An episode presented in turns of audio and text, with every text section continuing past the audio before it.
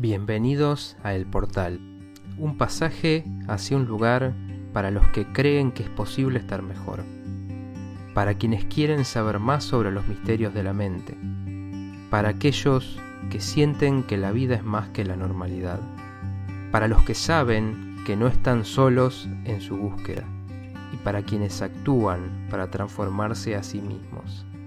El Portal, Psicología de otra dimensión. ¿Cómo están? Bienvenidos al séptimo programa de la primera temporada de El Portal. Y hoy elegimos un tema para mí muy interesante y fundamental, que es el de la familia.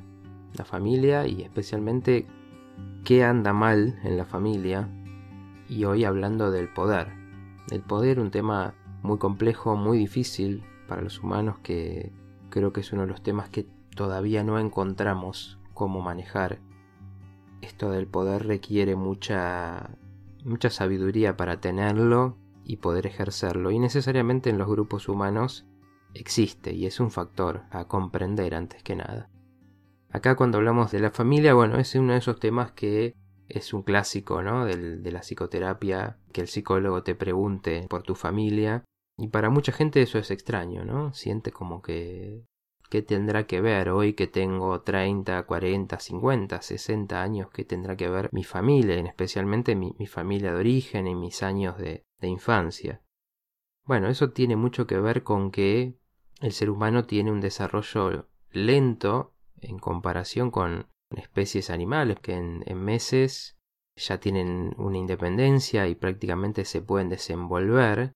Esto en el ser humano es completamente opuesto, necesita años discutiblemente, pero al menos 14, 15, 16 años para empezar alguna independencia, siempre que hablamos de, de un niño trabajando antes de esa edad o desenvolviéndose o cuidándose solo, eh, hablamos de algo, una situación de desamparo, y por algo es.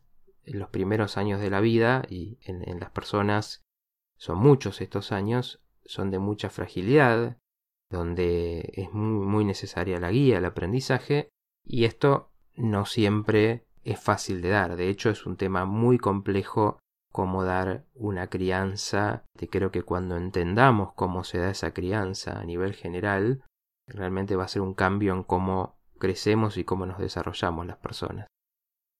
Históricamente la familia es donde recae esto, ¿no? La educación y todas las complejidades de las funciones de la familia, cuidar, dar seguridad, educar, criar, socializar, ¿no? Que quiere decir transmitir todas las reglas, todas las cuestiones aprendidas por eh, la cultura, como para cuidarse, para aprender, para ser productivo, para saber desenvolverse.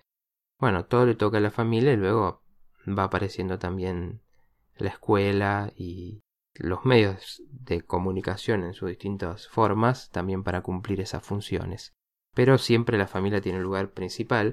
Y también esto es porque el ser humano tiene necesidad de apego, necesidad de figuras donde tenga una función de afecto especial y que se preocupen por él especialmente. Por esto los chicos que crecen en orfanatos, en institutos, muestran dificultades en este sentido, porque más allá de que haya habido un buen trato, cosa que muchas veces no pasa por razones que también son complejas, a pesar de haberlo tenido, ese trato nunca puede ser especial. Pues, obviamente, cuando el Estado, cuando la Iglesia, cuando alguna institución se tiene que hacer cargo, se hace cargo de decenas de chicos, entonces es muy difícil tener ese trato especial y eso es lo que falta, ¿no? La figura o las figuras que tengan esa relación y ese vínculo único para la persona que hasta donde sabemos no se puede reemplazar en esos primeros años. Y después la familia también va a ser la encargada de, luego de educar, de transmitir estas reglas, de ir liberando, ¿no? de ir permitiendo un crecimiento propio, una independencia. Bueno, en todos estos matices están las complejidades. Después podemos tener muchísimas polémicas sobre la familia, hay personas que sostienen que sigue siendo fundamental y que hay que defenderla, hay otras personas que directamente dirán que no es necesaria, que no tiene que existir, que es culpable de todos los males. Lo cierto es que sea como sea que avancen las configuraciones, las familias que han ido cambiando, a familias monoparentales, a familias homoparentales, a familias ensambladas, todas tendrán que seguir ciertos principios. ¿Y cuáles son estos principios? El orden y el equilibrio. Esto es lo que sostenía, por ejemplo, uno de los grandes de la terapia familiar, que es Salvador Minuchin, que su enfoque se basaba en la importancia de entender y restablecer ciertas jerarquías que tenía que haber en la familia, ciertos límites, cierto orden, que hacían que funcionara como conjunto y que a su vez cada persona pudiera desarrollarse por su cuenta. Toda familia tiene que tener un cierto equilibrio en algunos aspectos. El poder es uno, ahora lo vamos a explicar más en profundidad, que es el tema de este programa. Otros son las responsabilidades, esto de que en la familia no todo puede estar a cargo de una persona, o la mayor carga en una persona, y si eso pasa se empiezan a notar desequilibrios y distintos trastornos.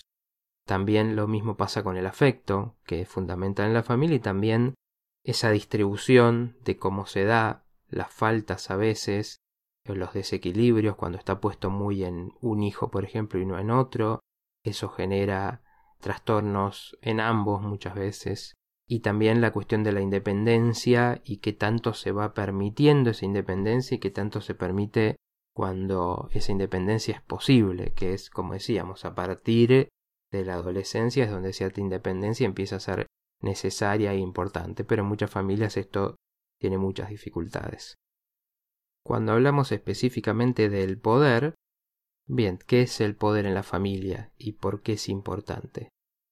Y cómo tiene que estar equilibrado de alguna manera. Bien, una familia nueva que se forma con un padre o padres e hijos viene de otra familia, de familias anteriores de donde a su vez tuvieron origen, por lo tanto hay abuelos, tíos y demás. Para que la familia empiece a tener una cierta independencia, el poder tiene que estar en esos padres o padre que formen la nueva familia. ¿Qué quiere decir esto? Bien, hay familias donde, por ejemplo, los abuelos tienen una influencia tan importante y tan poderosa. Por ejemplo, esto se veía en estas familias tradicionales donde hay un patriarca en la familia o una matriarca que sigue dominando a pesar de que la nueva familia se fue a vivir a un lugar y trata de hacer una vida aparte, o muchas veces no lo puede hacer por esto porque ese poder sigue estando en ese abuelo. Bueno, ¿qué pasa ahí? La familia nunca decide por su cuenta, nunca puede elegir cómo quiere criar a sus propios hijos, cómo quiere llevar su vida. Y esos son los trastornos de la libertad. Por supuesto, una familia para funcionar bien, el equilibrio tiene que estar en que se pueda formar y pueda empezar a tener alguna diferencia de, de dónde viene cada uno de los miembros, porque esta familia es algo nuevo. Entonces, si sigue mandando entonces muchas veces tenemos estas historias donde los patriarcas de las familias obligaban a los hijos a casarse, o obligaban a ocultar un embarazo, o, impedían un aborto, o obligaban un aborto. Todas estas cuestiones que hablan de esa influencia, también muchas veces trayendo problemas en la pareja, ¿no? Que ese es otro, un tema un poco diferente, pero siempre que está una intervención muy fuerte en el poder de uno de los miembros de la familia extensa, generalmente también trae problemas en la pareja y por lo tanto en, el grupo de padres. Entonces en la familia el poder en principio tiene que estar en los dos padres.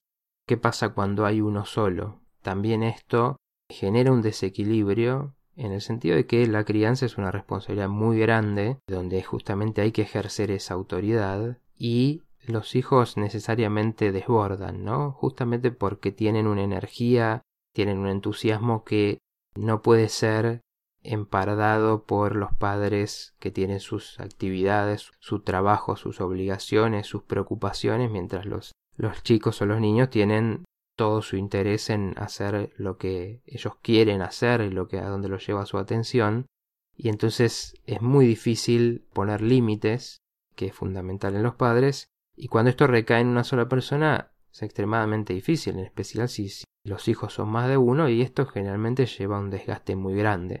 En el equilibrio, cuando es más de una persona, esto se puede repartir y de esa manera es que uno se puede ir complementando, ¿no? Por ejemplo, tradicionalmente la madre se ocupaba más de las tareas de la escuela y el padre más de venir y ser el carreta. Esto más allá de ser algo un modelo rígido, habla de que hay una distribución de las tareas, ¿no? Porque no todos tienen quizás la misma capacidad para tener firmeza en tal aspecto o interés en tal aspecto o ser el, que ponga la disciplina de cierta manera. Entonces es muy difícil para una sola persona. Después cuando funciona, por ejemplo, hay familias ensambladas donde aparece otra otra pareja, ven, es un equilibrio distinto, nuevo, también es un tema bastante particular, pero empieza a haber un cierto apoyo y se puede pensar desde esa manera donde ya no todo recae en una persona. Pero bien, ¿por qué tiene que estar el poder en los padres en principio? Porque van a ser los que tengan que guiar, los que se supone que saben, que tienen una experiencia en la vida, y desde esa experiencia es que pueden decir muchas cosas, desde el cuidado más básico, ¿no? Cuándo se puede salir a la calle, qué es peligroso, qué se puede comer, cómo hay que comer, cuánto hay que dormir, cuánto se puede estar con una pantalla, con un juego, todas estas cosas que la impulsividad del ser humano en, en sus primeros años hace que los límites todavía no aparezcan. Entonces los padres tienen que ser los que pongan estos límites. Entonces el orden en el que han trabajado estos terapeutas familiares, que estudiaron en profundidad la familia, es que este poder tiene que estar en los padres y con el paso del tiempo tiene que ser de alguna manera irse emparejando cuando los hijos van creciendo, cuando van teniendo sus propios criterios, cuando empiezan a mostrar capacidad de, independencia, esto se tiene que ir equilibrando. Pero claro, donde hay una necesidad de que haya poder, puede haber un exceso. Y entonces están los padres autoritarios. Los padres autoritarios son también este modelo, por ejemplo, del padre que decidía todo, que llegaba a la casa y todo se tenía que hacer como él decía, que siempre tenía la última palabra. Este fue un modelo muy fuerte en el siglo XX y cada uno de estos modelos cuando se exacerban es que genera un trastorno. Entonces el exceso de autoridad, de autoritarismo, ¿qué trastorno genera? Genera que los hijos no se puedan desarrollar bien en su independencia, no puedan desarrollar su seguridad en sí mismos, porque son mandados a todos, todo es exigido, todo es porque sí, todo es porque yo lo digo, y entonces el hijo no puede desarrollar ese criterio propio de decir, bueno, pero ¿qué pasa si yo esto lo cuestiono? Digo, ¿qué pasa, por ejemplo, si no todos los domingos hay que juntarse con toda la familia y yo tengo ganas de hacer otra cosa? No puede haber este criterio, no puede haber el, esto que hablamos en, en muchos programas, ¿no? El cuestionar, bueno, mi familia es de tal religión o mi familia viene de tal tradición de, de una profesión y de repente quiere hacer el hijo quiere hacer otra cosa completamente distinta. Bueno, el autoritarismo va reprimiendo esto y en general la consecuencia son hijos inseguros, hijos que renunciaron a, a sus propios intereses, que aprendieron a simplemente obedecer y no hacer. Este desequilibrio como puede estar desde los dos padres, también puede estar en uno, y entonces también el otro padre queda desdibujado.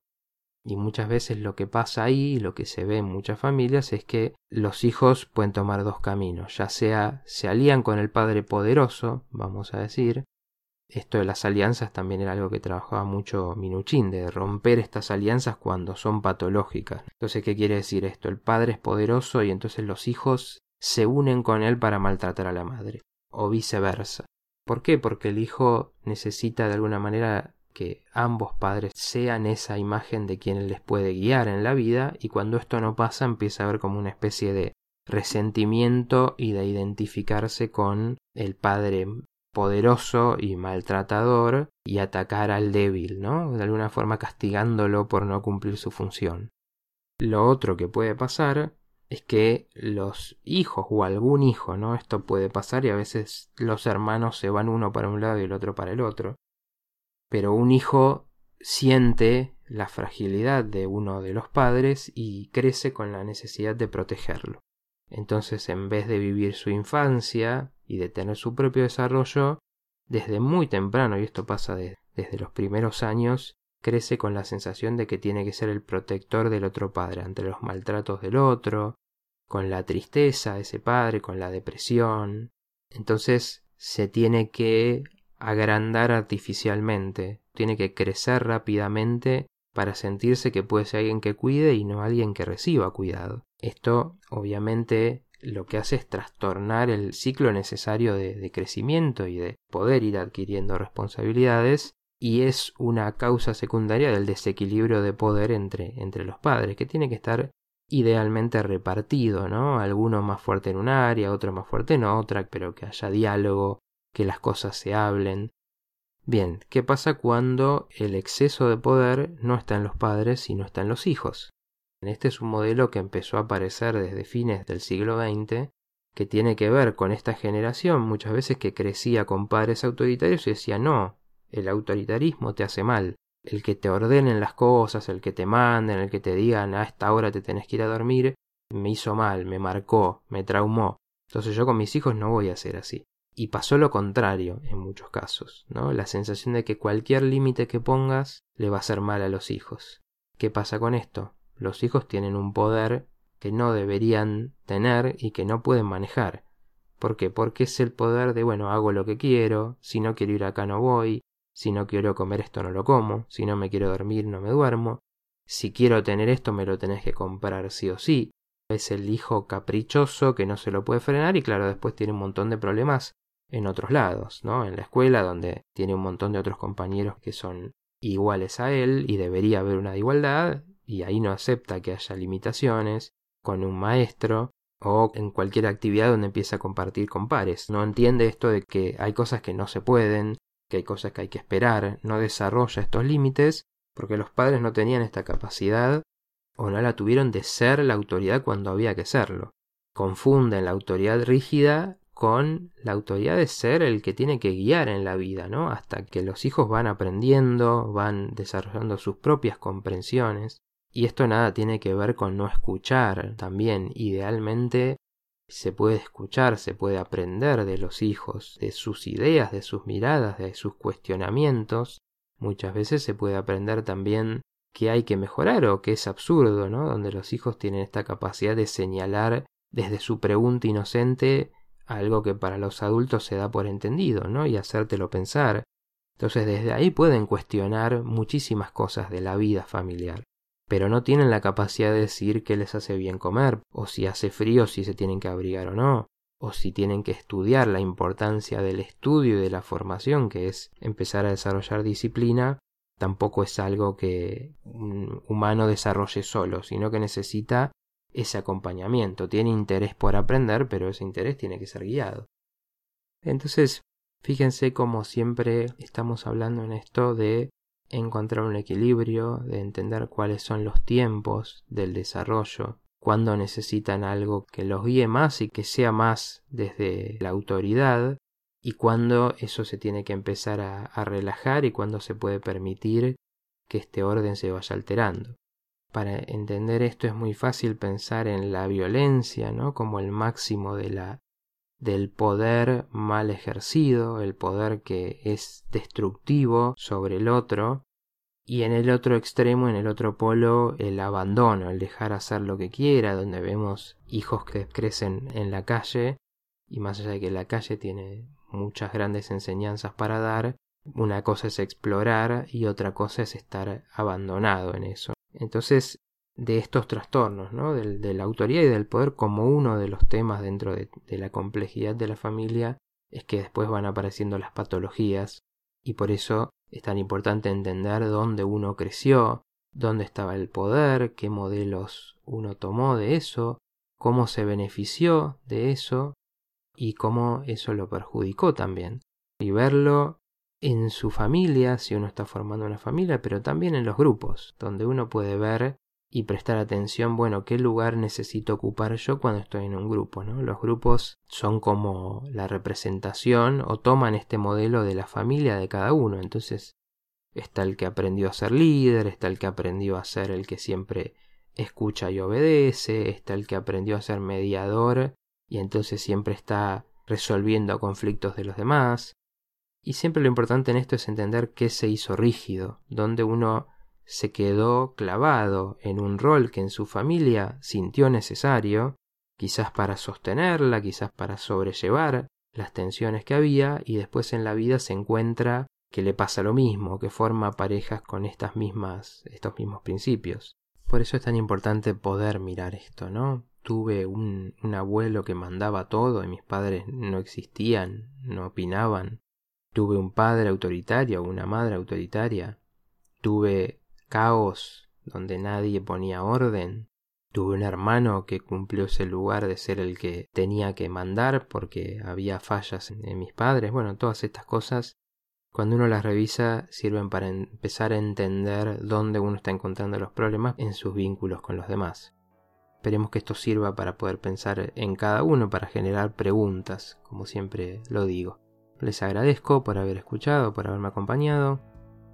Os invito a que dejen sus comentarios en mis redes sociales, en mi página matíasmartin.com, en mi Facebook, licenciado Matías Martín, Psicología, en mi Instagram. Les mando un gran saludo y nos vemos en la próxima. Soy Matías Martín y hablo para las personas únicas y para lo único en cada persona. Hasta luego.